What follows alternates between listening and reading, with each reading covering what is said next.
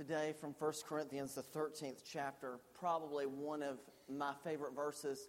A favorite thing of mine to preach on is the love of Christ. Uh,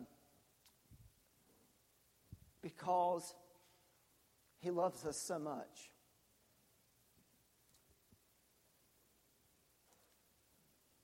As a person who has known Christ for nearly 31 years,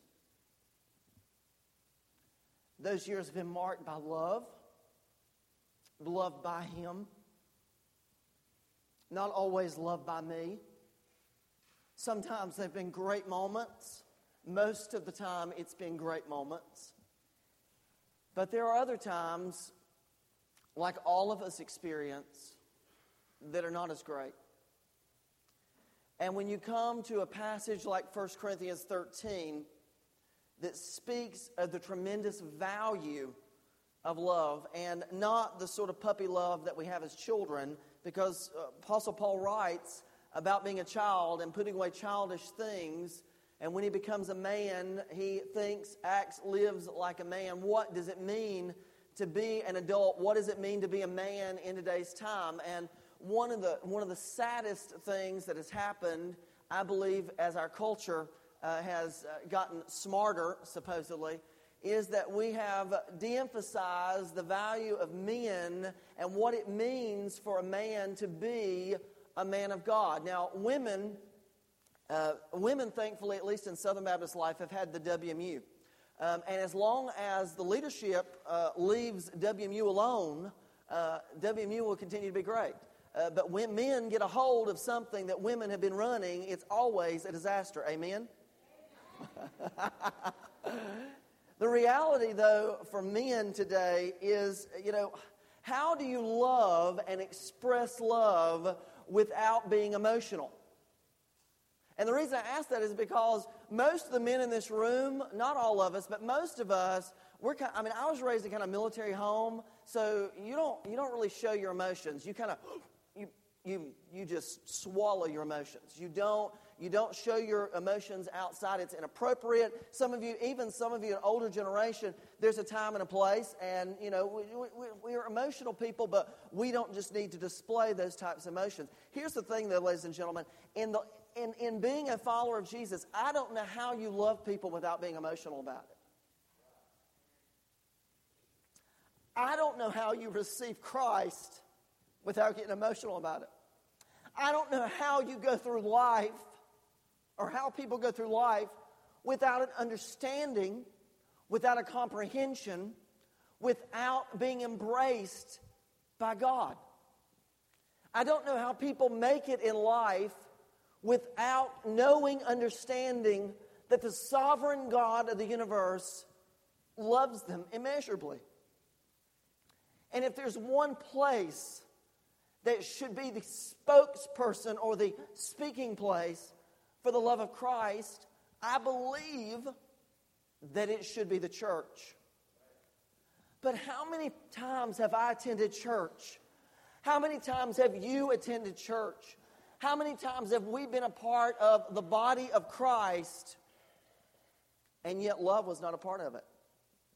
Love was not a factor in the equation. It may have been a footnote on the page, and yeah, we'll talk about it and we'll sing Jesus Loves Me. I mean, that's the song, that's the first Christian song I ever learned was Jesus Loves Me.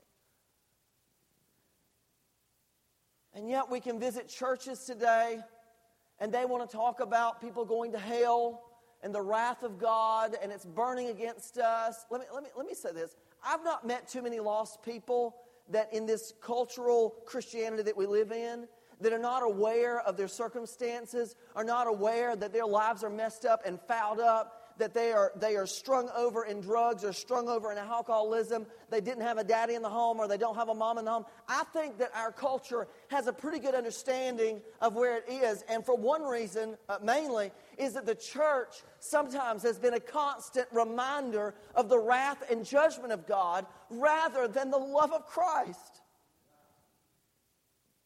Shame on us. Shame on us when we've done that. Because we have the one person, we have the one commodity, if you want to call it that, that can radically change people's lives. And it's love. It's love. Love is my favorite topic to preach from the pulpit because people's lives get changed. God shows up in amazing ways. God forgives amazing things. God forgives what we say. God forgives what we do when we seek Him. He does not hold our sins or our problems or our situation against us. Instead, He embraces us. I want you to think about that today.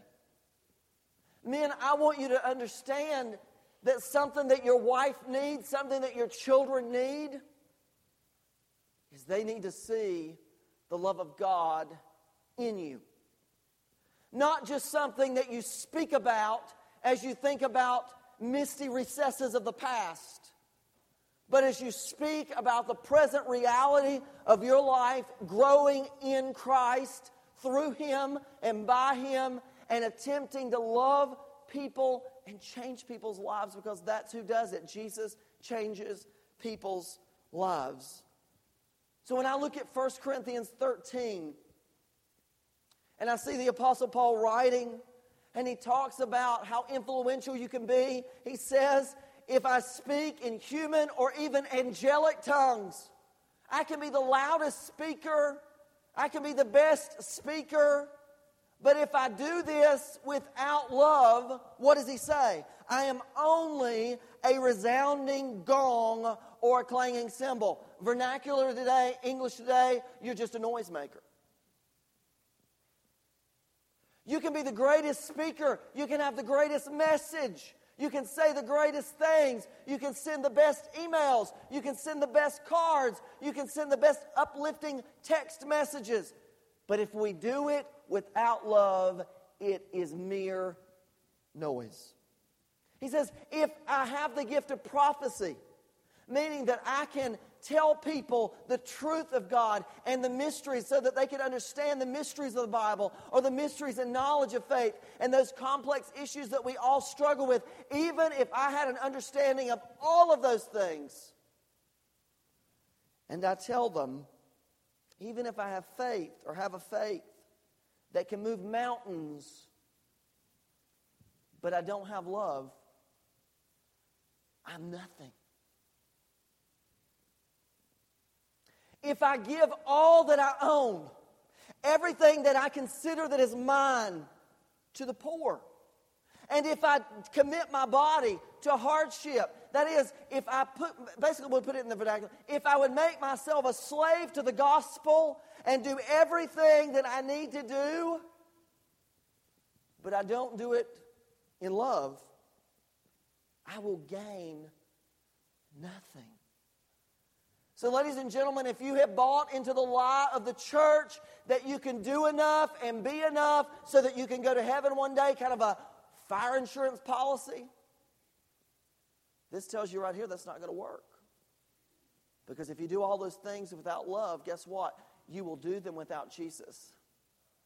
Because when you and I do things without love, Jesus is not in the equation. God's not in the equation because God has told us in His Word, in the Gospel of John, in the letters of John, that God is love. So where, there, where God shows up, there is always love. When we show up without love, we are showing up without God. When we send a communication without love, we are sending it without the blessing of God. When we do something without having love, we are doing something without God, no matter how much we want to baptize and make it more than what it is. In short, love must grow in everything we do. And I say grow because it not only should be present, but it should be a cultivate. We should cultivate love in every interaction that we have. Every interaction, whether it's a, a good time or a bad time. Whether the good time is we're hiring people or whether it's a bad time where we've got to let somebody go, we do it in love. Everything, listen, everything that this church should be built upon is the love of Christ. Everything that our lives should be built upon as followers of Jesus is love. Everything that we do, every ministry that we're a part of, every class that we teach, every sermon that's preached, every Sunday school lesson that's given, every meeting from personnel to finance to it, doesn't matter. Whatever we do, we do it in the love of God, the love of Christ, because when we do things without love, we are doing it without Him. Several months ago, on a Sunday afternoon, I decided to go to Lowe's. And so, as I was going down Elk Avenue, there was a gentleman, and he was, uh, he was begging uh, on the side of the road there near uh, CVS. I turned in the Walmart parking lot, but he was in the CVS parking lot, and I saw him. I caught a glimpse of him, and I had one of these spiritual moments where I wanted to pretend like I didn't see him. You know, you know, you're busy doing what you want to do. You know, you're busy doing going about your task. And uh, he had a sign that said he was hungry and needed food. Now, I looked a little ways from him, and there was a minivan over there in the CVS parking lot. Door was side door was open, and I think there were two children, a, woman inside, and he was talking, conversing back with them.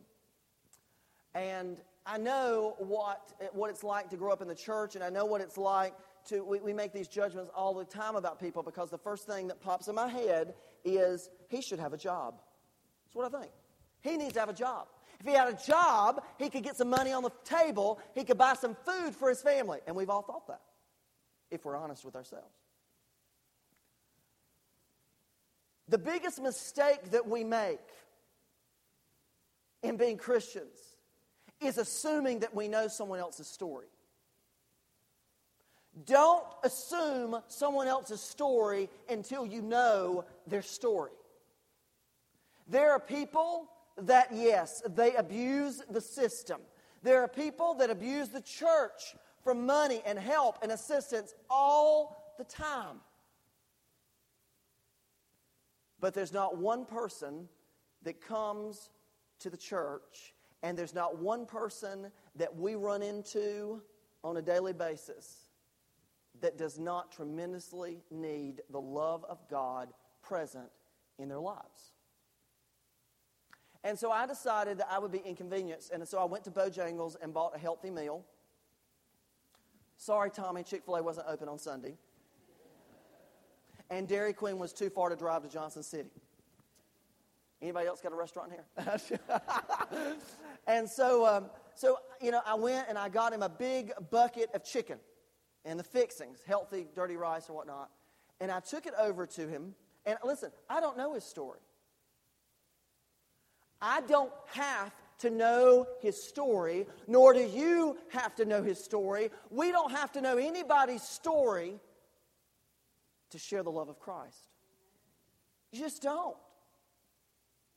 Now, some of you may know more about this gentleman. I don't know. He took it, and I will tell you this I've never seen someone devour chicken as fast as his kids did or as fast as he did. So, regardless, regardless of what his situation was or why he was in the situation, see, we make value we make value judgments about people all the time.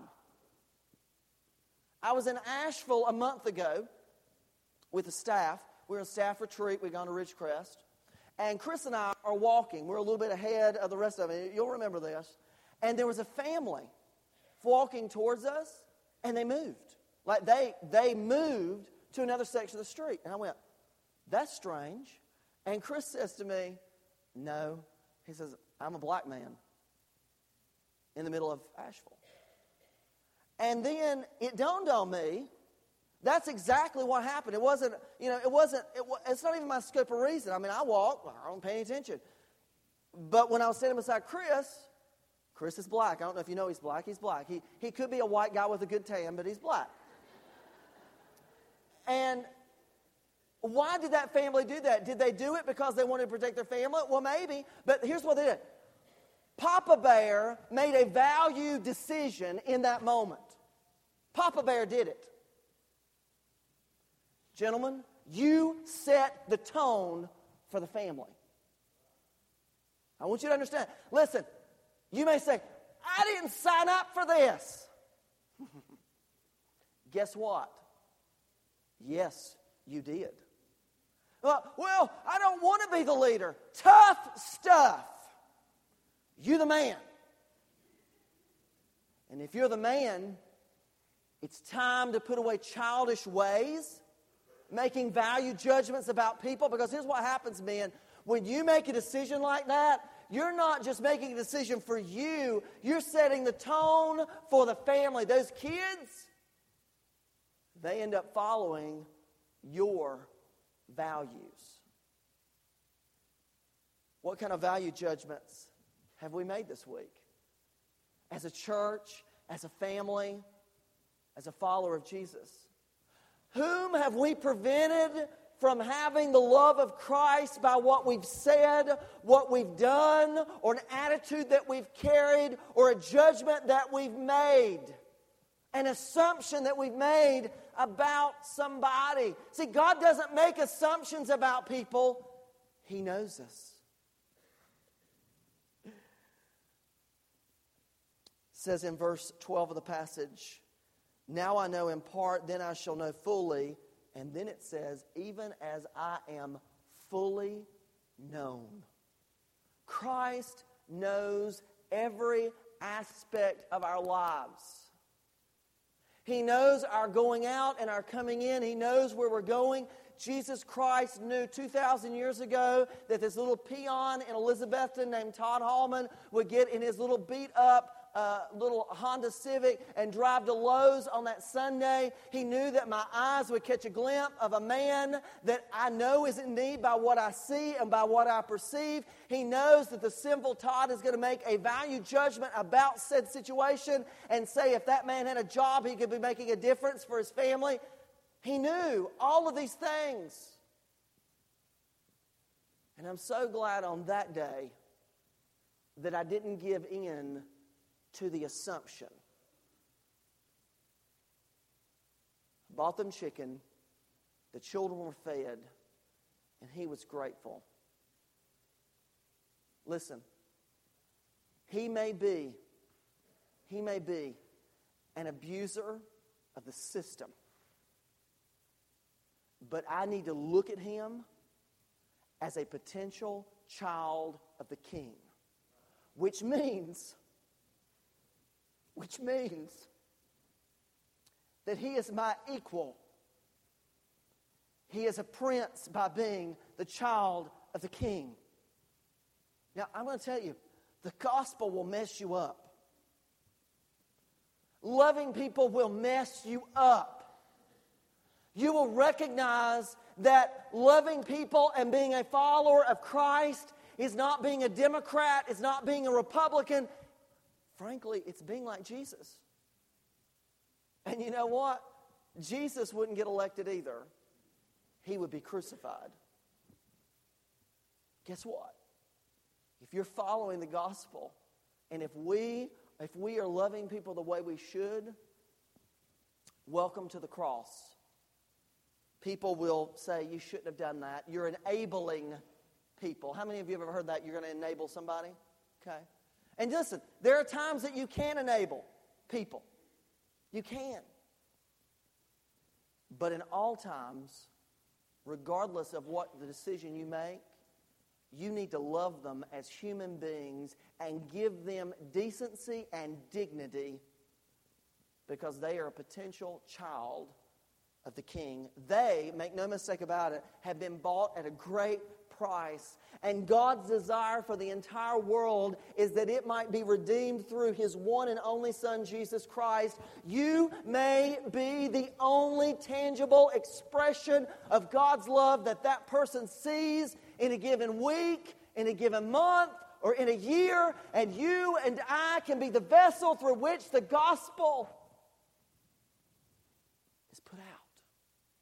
And they receive Christ and their lives change for eternity. And you know what? Here's, here's the thing they can die without ever having a job, and that's okay. But they cannot die on our watch without knowing Jesus Christ as Savior. That's our, do, do you realize, do you realize what is at stake, church? These are people with families, with names, and though you and I may not know them, you and I may not be affiliated with them, and that's the problem with the church today, because they are the very people that should be in this very room. Tattered, torn, broken, downtrodden, depressed, addicts, and everything else. Yes, it will change. It will change how the church looks. It will change the personality. It will change the dynamics. It will change the economic status. It will change our racial diversity. But God is going to change lives. And heaven is going to be filled with people that we forgot because we assumed a value about them. The greatest in the kingdom is the least of these. So if you're in high and mighty on your throne, as many times I have been as I've looked down on people, get ready to be lowered. Because the greatest are those that have nothing. There's a reason when you go to a third world country when you travel into Africa or Southeast Asia and you present the gospel, they flock to the gospel. Why? Because they've never heard it before. But here's the other thing they don't have so many things competing for their attention. They're lucky to have a roof over their heads, let alone cable television. They don't have the convenience of going to a Goodwill or a Walmart or anything like that. And some of you would ghastly say, I would never buy my clothing at Walmart.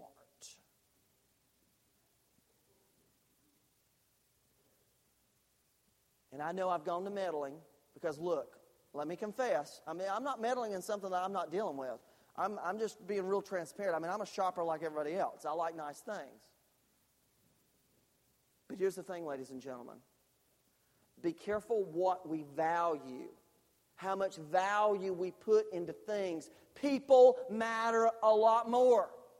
And you believe that because let me tell you something. If someone had not invested in your life personally, if someone had not mentored you personally in being a disciple and follower of Jesus, if someone had not invited you to church or invited you to vacation Bible school or invited you to receive Christ, you still would be lost without a cause but because of God's great hope in Jesus Christ, your life has been changed. Love must grow in everything we do. Anything absent of love is worthless. Value is determined by the ability to love and to be loved. Value is determined by the ability to love and to be loved. Listen, everybody has the ability to love, and everybody has the ability to be loved. Therefore, everybody is valuable. People are not commodities, they're not mere statistics on a page. Because behind all the statistics are real traumas, real families, real children, real homes that need redemption. I used to believe that government could fix a lot of the problems. I used to believe that education alone would fix the problems. Guess what? It won't and it never will because God never intended government or education to fix the problems. He intended the church to be the lead. We don't have to ask permission about the church's role. The God of the universe has given us the mandate, He has given us the role, He has given us the call. The church doesn't need to ask to do it. the King of Kings and Lord of Lords, the same God who delivered the Israelites out of captivity in Egypt, the same God who allowed Joshua to bring the Israelites and the people of God into the promised land through the walls of Jericho, the same God who led David to kill Goliath, the same God who led him to be restored even after his failure, the same God that made King Solomon the greatest king of all Israel and made him, listen, wise beyond years, wisdom unknown by anybody else themselves this same God who has moved in history since the very beginning of Genesis chapter 1, verse 1. This same God who moved through prophets and judges and everyone else to restore people to the scriptures and restore people to God, to restore people's hope and the light that He could provide. This same God that provided visions and dreams to Isaiah that would foretell the coming of a Messiah. This same God who's never given up on anybody ever. This same God who still pursues us despite ourselves, despite our decisions. This same God who moved through 12 disciples and in three years' period uprooted the world and completely changed the dynamics of the world. This same God who was an unknown, who became known by everybody, that even time today is defined this same God who has worked throughout of all of church history, despite the greatest and the darkest days, despite the greatest and the darkest moments of our lives, is the same God who wants our attention today. He deserves our allegiance. He deserves our affection because He has so tremendously loved us all the way through. And the very beginning, when he said, In the beginning, God creates the heaven and the earth, listen, in that moment that he spoke and something came from nothing, it is not beyond the reason of my mind or the mind and scope of our human wisdom to understand that he could still have been thinking of us even that long ago.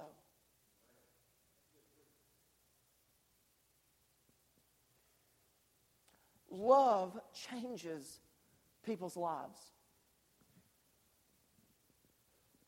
My wife is a therapist. I'm glad I have her. And she can't talk a lot about her clients. She can't. I mean, it's just HIPAA and a lot of other things, ethics. But occasionally, years removed, she'll mention and she'll say something about a depiction of a child she used to work uh, in an adolescent hospital and you read in books and textbooks and whatnot, but we have, she has encountered children that have not been loved. Youth who have never, ever heard the words, I love you. And I'm so grateful to God that I heard that every day of my life, multiple times a day. And I have been so blessed by the upbringing. But that doesn't mean that everybody's upbringing was like mine. And I think the greatest casualty of my life is, has been my inability to know and to sense that not everybody grew up like me and not everybody grew up like you. Some had better, some had worse, some had nothing. And yet we expect them we expect all people to kind of be the same, cookie cutter Christian at First Baptist Church. Love must grow in everything that we do.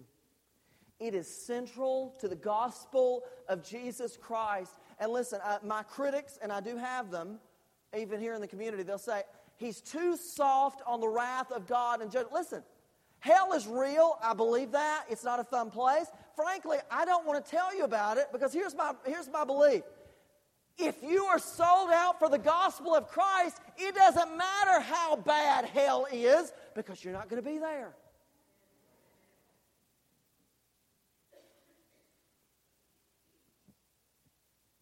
Love is central. It is the foundation of everything that Christ did and lived and breathed.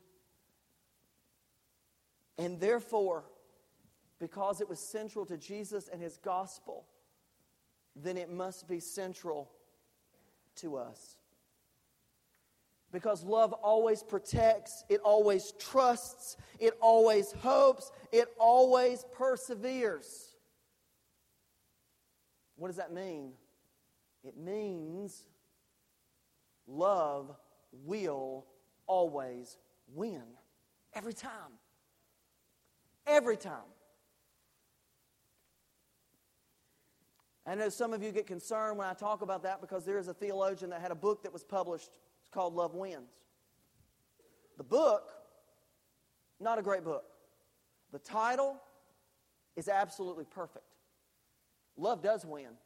Because if love doesn't win, then God's a failure because God's love. Love wins. Love has won me. Love has won many of you. Love is winning people. Love is winning families. Love is changing homes. Love is changing the dynamics of today's church. It wins every time because the greatest thing that we can embody is love. Now let's put that in perspective for September the 18th. Now is the time. Back to church Sunday. A lot of people are not connected to the church. Listen, some of you are still growing. Uh, your, your baby's in the walk with Christ, and that is great. And what I love is the fact that you're committed to being here, you're committed to growing. And listen, there are no experts at First Baptist Church. They're just people that have been doing this a little longer. And some of the things that we've been doing, we have to unlearn because they may have worked for a generation ago, but we've realized that sometimes our motives, sometimes the way we view people, aren't the same. I remember a number of years ago, to give you one final illustration before we close. My wife went to what I would call an uppity First Baptist church, okay? She went to an uppity First Baptist church when she was in college. I'd never been there because they were uppity, and I didn't like uppity. Um, even though I thought I was uppity, I didn't like uppity. Uh, they were other people, they weren't me. You ever done that? And so I walk in on a Wednesday night, and literally, this is what happened. I walk in on a Wednesday night, I went to the second pew, and I sat down. And this little pet comes on my shoulder, and a little old lady with a little old cane had a cute little bonnet on. She was just of a Southern belle. She goes, You're sitting in my seat. now, remember, I'm in college, okay? Now, if this was today, I would just, mm, bless your little heart. Mm. Uh, but I said to her, Well, I didn't know you owned it. To which she replied, My name's right there.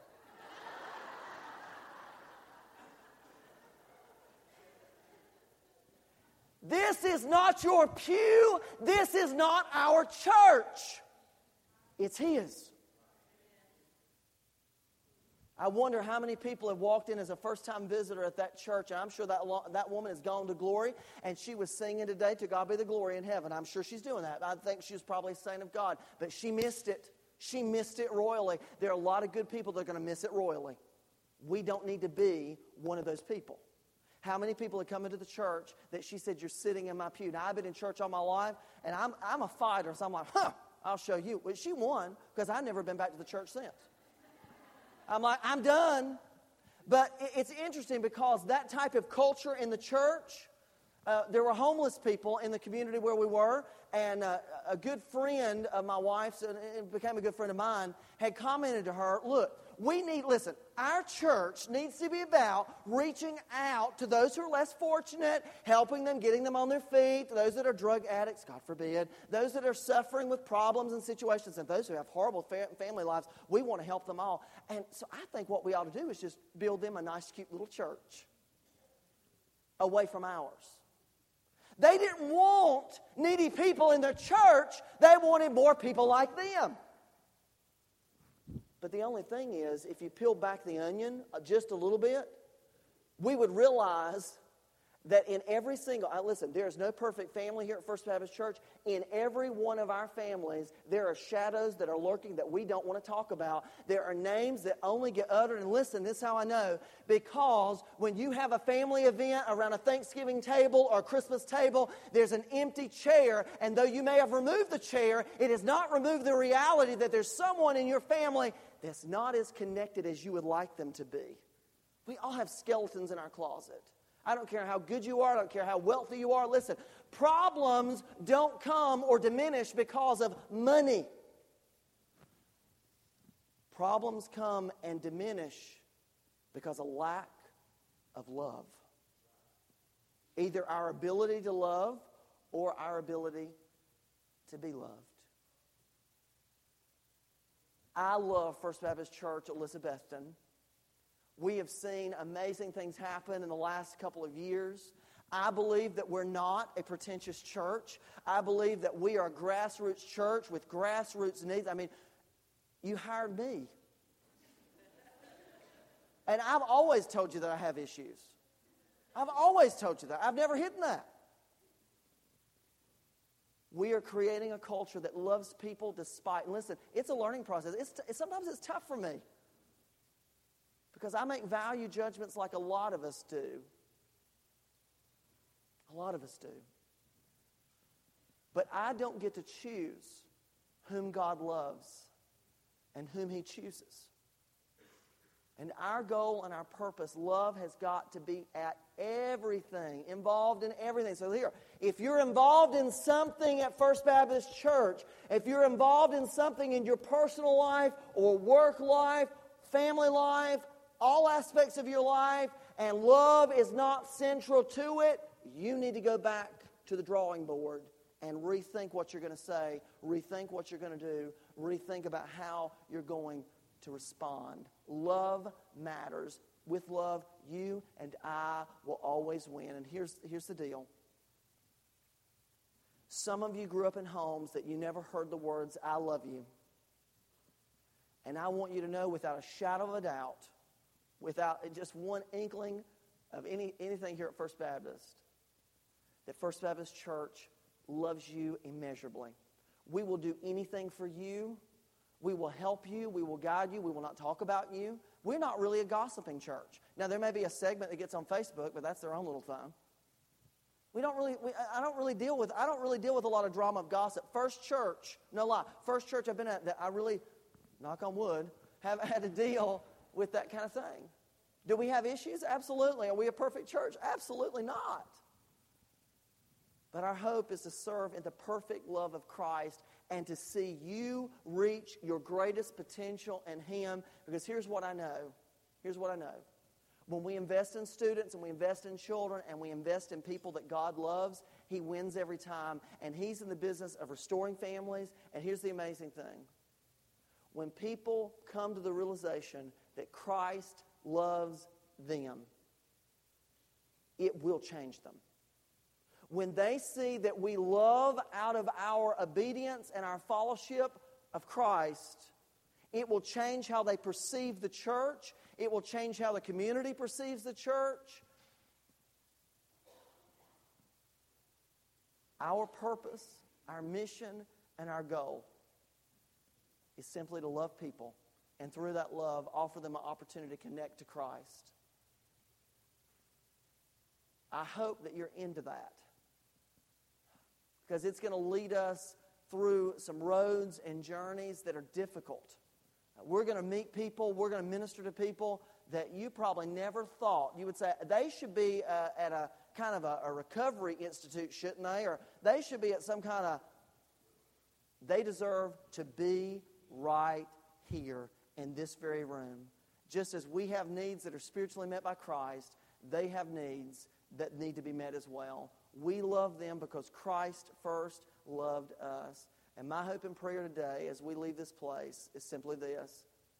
If you're here this morning and you have never come to understanding of how much God loves you through the person of Jesus Christ, we want to give you an opportunity to know Him if you've been in church all your life and you have been, you're kind of recovering from the church, I, I know what that's like.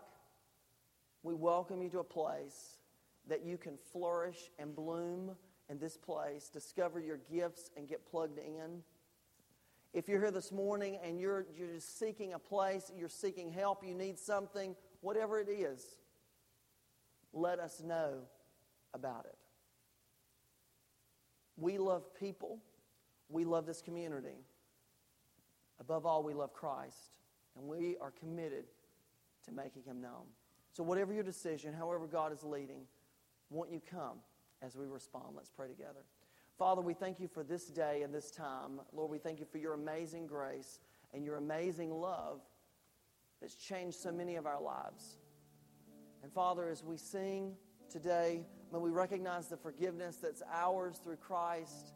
And Lord, may we be an extension of your love. For men in the room, I pray that men's hearts who perhaps have been calloused and perhaps have been uh, just bruised by life and situations, I pray that you will break men's hearts. I pray that you will return men to the joy of their salvation, that they will love from the deepest, listen, from their deepest wounds come the greatest victories. Christ, you're in the center of them. And I pray, Lord, that you would help them demonstrate your love to their wives and to their kids. Father, protect our families. Father, protect this church, not from the lostness. Bring the lostness to this place. And Father, what we offer them is the same thing that you've offered us. It is your Son, Jesus Christ, who radically has transformed so many lives, who has made us more than just mere emotional, who has actually saved us and called us for a better life in these days. Now is the time for us to respond. Now is the time for us to love Jesus in a manner and a hope in which He has loved us. And it's in Christ's name we pray. Amen.